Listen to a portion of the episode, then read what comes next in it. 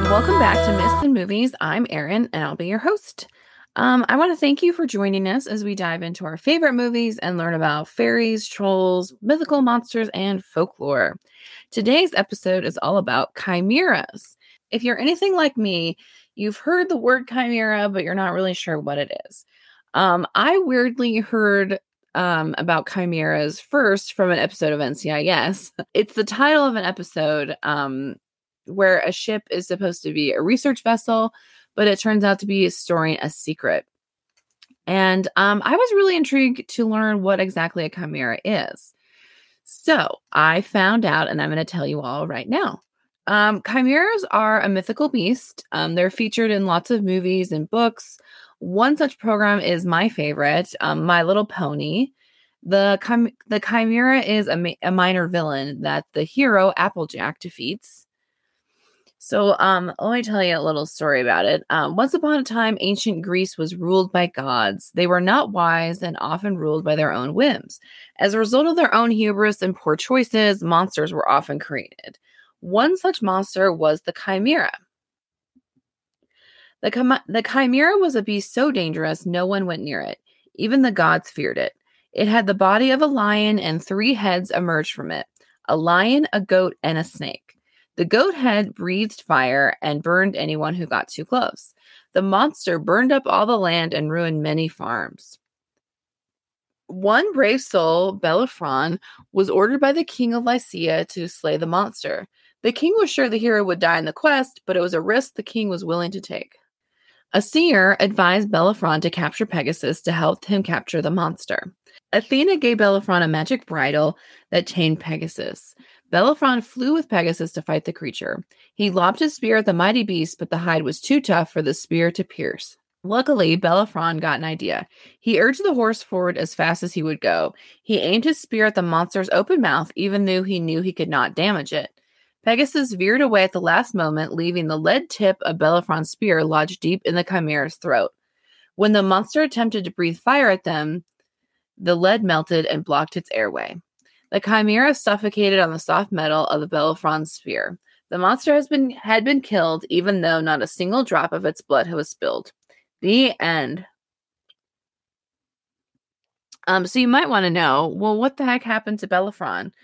Um, the king didn't believe him that he had um killed the monster and wanted him to like prove how awesome he was. So he sent him on a bunch more quests. Bellerophon eventually got pissed because he thought he deserved to sit in Mount Olympus. After all, he'd done all this amazing stuff. Um, he rode um, Pegasus to Mount Olympus, and Zeus sent a fly to bite Pegasus. Pegasus dropped Bellerophon, and he fell back down to Earth. Zeus is what a guy, right? He's such a jerk. If you're looking for heroes, read something else. Like Greek mythology just isn't going to get you the satisfaction you want. Although it is nice to have flawed characters, sometimes when people are just so perfect, they feel one dimensional. And I think I've been watching a lot of Gilmore Girls, and I think that's sort of the complaint about Rory is that we're told all the time like how perfect she is and it gets really annoying. Like she just can do no wrong. And then she blows up her life, which is oddly satisfying. That campfire tale is the story of the chimera. So let's be totally clear. Um, chimera is the name of a Greek monster. Um, a chimera is the name. Chimera is the name of a Greek monster. A chimera is the name for a creature with characteristics from two distinct animals. This can occur naturally in plants or anglerfish. Um, it can happen in humans, but it's very different. So when most people think of chimerism, they think of a jackalope, which is, you know, not a real creature, but very cool. Um, but there are some instances, extremely, extremely rare, of DNA cells in someone's liver or something being different than the rest of their body. And I cannot stress how extremely rare this is. Like less than 100 cases reported ever.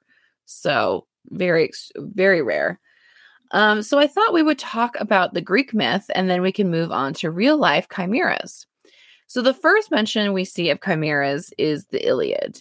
It's in a few other texts, including Metamorphosis, but the most common story is the one told in the Iliad. And that's the story I told with Pegasus and all of that. So the chimera doesn't really have an origin story. There's some speculation that the chimera is the offspring of um, Echidna, and Typhon. But um, that's not really explicit. So the chimera is terrifying, though. She's got the head and body of a lion and two other heads, a goat and a snake. So I'll put a little picture up on Instagram, which is uh, definitely very scary.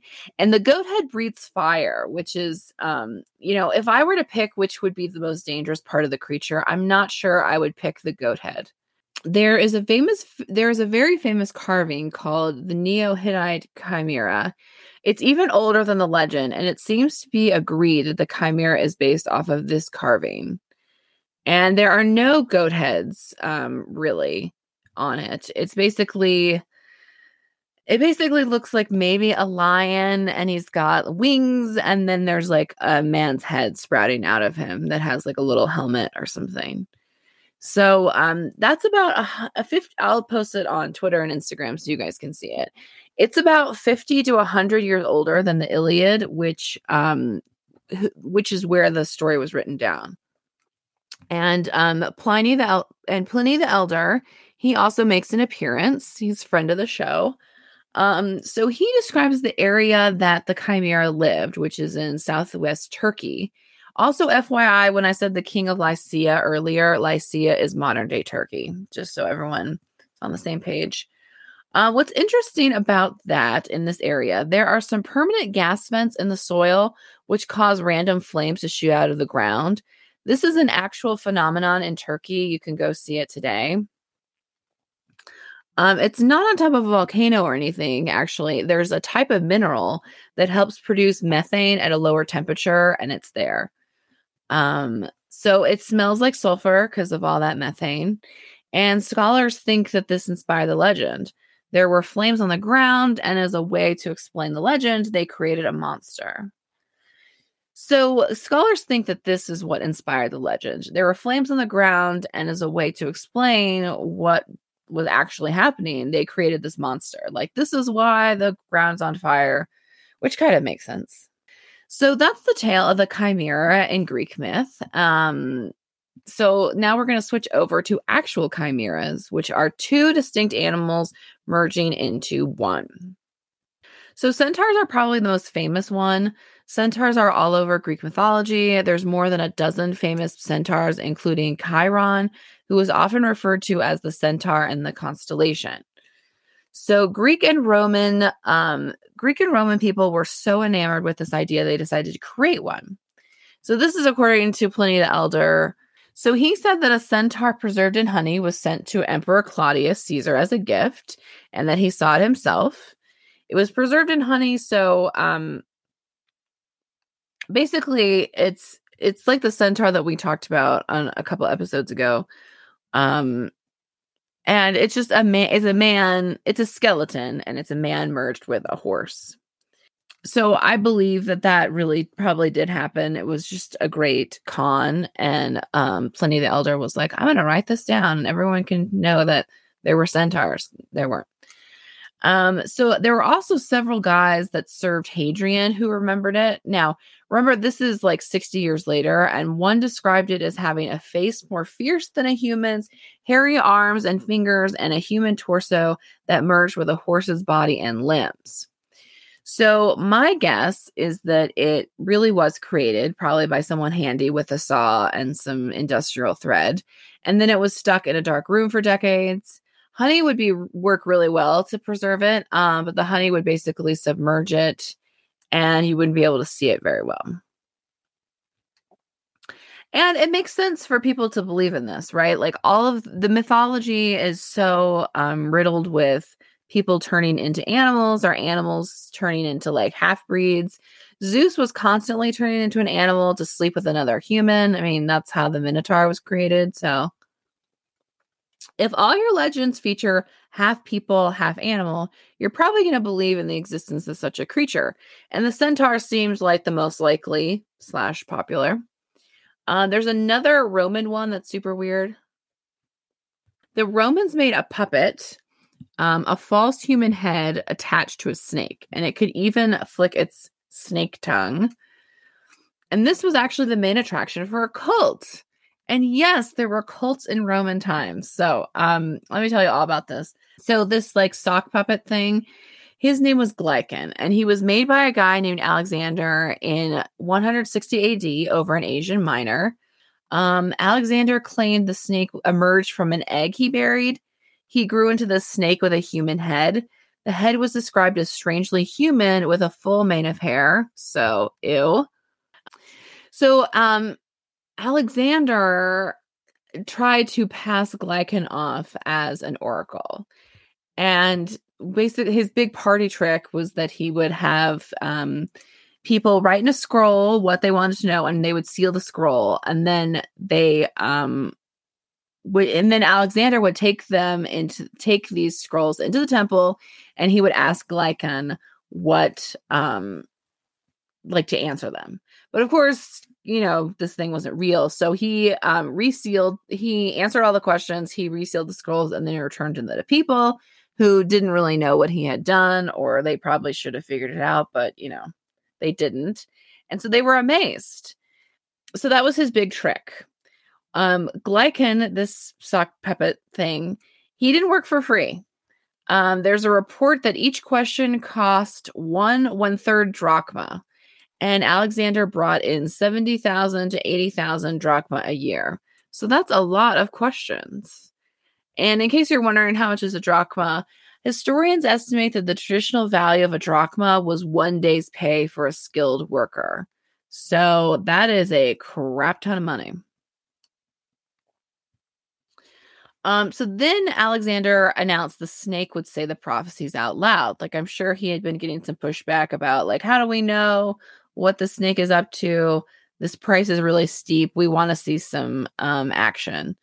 So Alexander delivered. He somehow wedged a pipe into the snake's mouth and had a friend talk into it. So it seemed like he could talk. So um, Alexander eventually died, and he died before the con was up, which I think is um, the mark of a true con man. Uh, and people kept praying to the snake which is unbelievable to me. And probably they probably did it for about a hundred years after, which is kind of amazing. And there are coins with the face on there. And here's a picture of the statue. I will put that on Instagram and Twitter. So, how did it work? Was it made out of stone? Was it made out of like I've been describing it as a sock puppet, and that's because there's a scholar named Lucian who he was basically a professional skeptic, basically a, the James Randi of his day, and he wrote about it. So um, this is I, I'm quoting what he said. They had long ago prepared and fitted up a serpent's head of linen, which had something of a human look, was all painted up, and appeared very lifelike. It would open and close its mouth by means of horsehairs, and a forked black tongue, like a snake's, also controlled by horsehairs, would dart out. Lucian further explained how Alexander positioned the snake. So he says coiling him about the neck and letting the tail, which was long, stream over his lap and drag part of its length along the floor, he concealed only the head by holding it under his arm. The creature would submit to anything and showed the linen head at one side of his own beard, as if it certainly belonged to the creature that was in view. So essentially, a sock puppet. So it just goes to show you there are always con men. It doesn't matter what century it is, there's always people willing to hoodwink others out of their hard earned money. I know it's sort of a tangent, but I just wanted to tell you the story because it's so bizarre and weird. So, what else do we have here? Um, chimeras are big in Greek mythology. The chimera, of course, is a specific creature, but it also describes a griffin, a sphinx, and a cockatrice, and a rooster horse hybrid called a hippoglycontron all animal hybrids. So the rooster horse, let's go with that one. The one, um, so there are some pictures from ancient vases, um, where it basically is a very large rooster. He almost looks like a horse, except he's got rooster feet. I mean, he's that big. And then there's a human straddling him. I don't know. So, um, the next notable era for chimeras is the Victorian era which is a very big jump. And it, it kind of makes sense. I mean, this is the sort of last gasp of mythology being real. People are trying to use science to explain the world, and they're trying to make sense of the myths that they have been told their whole life. So they went hard with the chimera thing. And since these people are obsessed with aspics and gelatin, I can only imagine what they were up to. So they decided to lean in hard to taxidermied animals. I think I spent too long probably looking at these animals because they were very, very freaky. And in a museum, you see like a good example of a taxidermied animal, but when taxidermy goes wrong, it's horrifying. Like they shouldn't be allowed to exist. Um, so in the Victorian era, people wanted to see the unexplainable. People like P.T. Barnum obliged, and they would make taxidermy hybrids and pretend they were real, like when he made a mermaid by sewing a monkey to a fish. And I decided not to include that in all the pictures because that's really creepy. Um, there was one guy in particular who was sort of the taxidermy king. His name was Walter Potter, and his creations were known far and wide.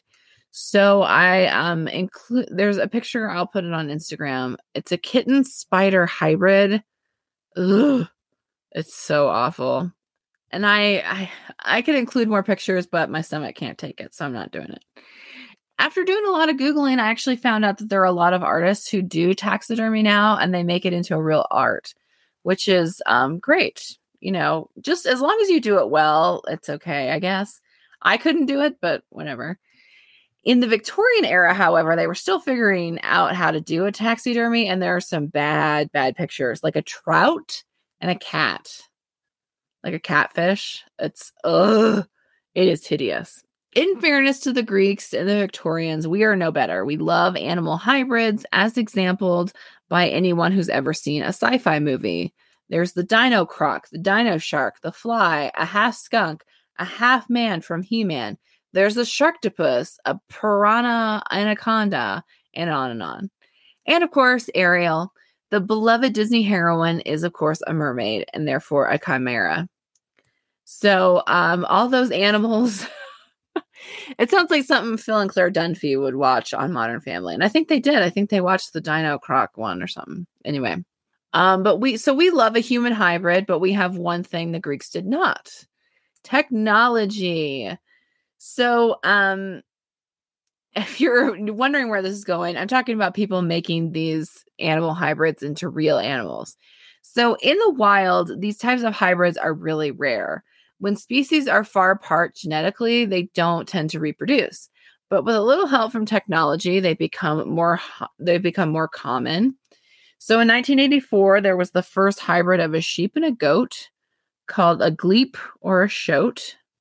There are spider goats, which sounds really gross, but really, spider goats are just goats with a few spider cells. And when they are milked, spider silk comes out, which is kind of cool.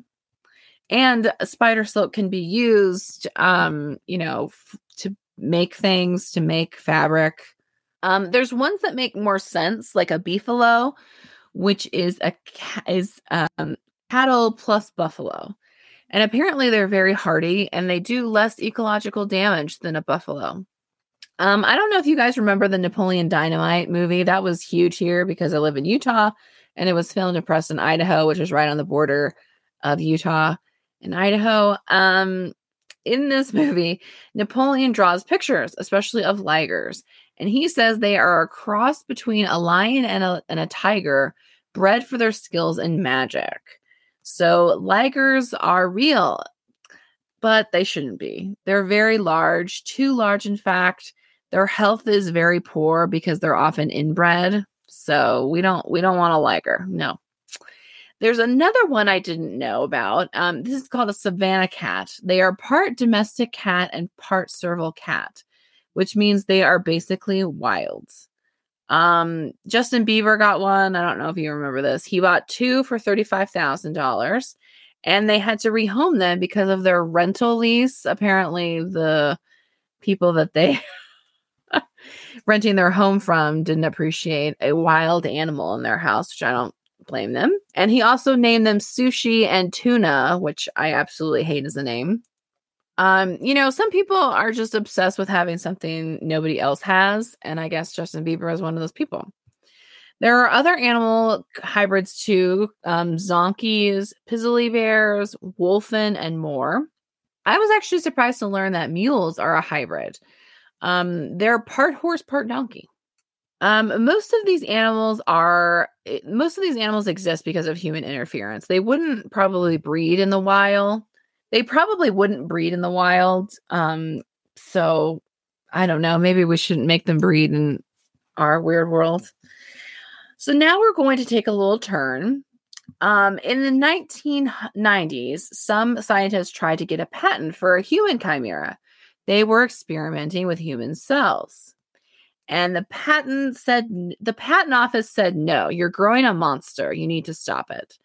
But the research continues. So there are scientists now growing human cells inside pigs to research organ transplants. So the idea is that maybe one day we could use pig parts with human cells to replace our own organs, basically growing our own organs. So it's very, it, on the one hand, it's great you know, we don't want people to die because other people need human organs. But on the other on the other hand, it's very, very weird. And as technology progresses, it's going to have to be addressed because at what point do you say this thing is human? Like, if you inject cells into a pig so that 10% of the cells are human, does that make it human? I don't know. And we're like, it's just very, very creepy. So um, technically, people can actually be chimeras now, um, naturally. So, for an example, in 1960, a baby was born. She had two different colored eyes, and she had an ovary and a testes. Her blood was tested, and she had two different types of DNA swimming around in there. It turned out her mother had conceived twins, but the male baby had absorbed into the female baby early in development which is very weird. It sounds weird, but it's actually more common than previously thought. Women who gave birth can have male DNA from their baby swimming around their bloodstream for decades. When a group of women was tested, 70% of the women had two types of DNA in their blood. Um, this is actually pretty cool. In one case, a woman's liver was damaged from hep C, her son's DNA grew a new chunk of liver for her, and the liver became healthy. Um, and the liver became healthy again. It it does sound like science fiction, but some of it is true.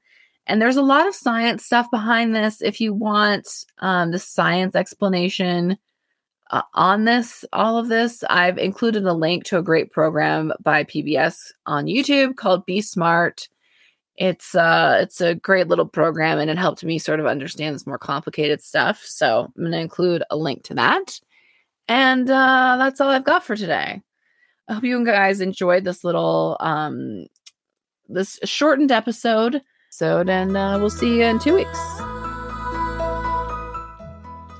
if you enjoyed this podcast please consider giving us a five star review it helps more people find us and keeps our show going if you would like early access to episodes, consider joining our Patreon. The link is in the show notes.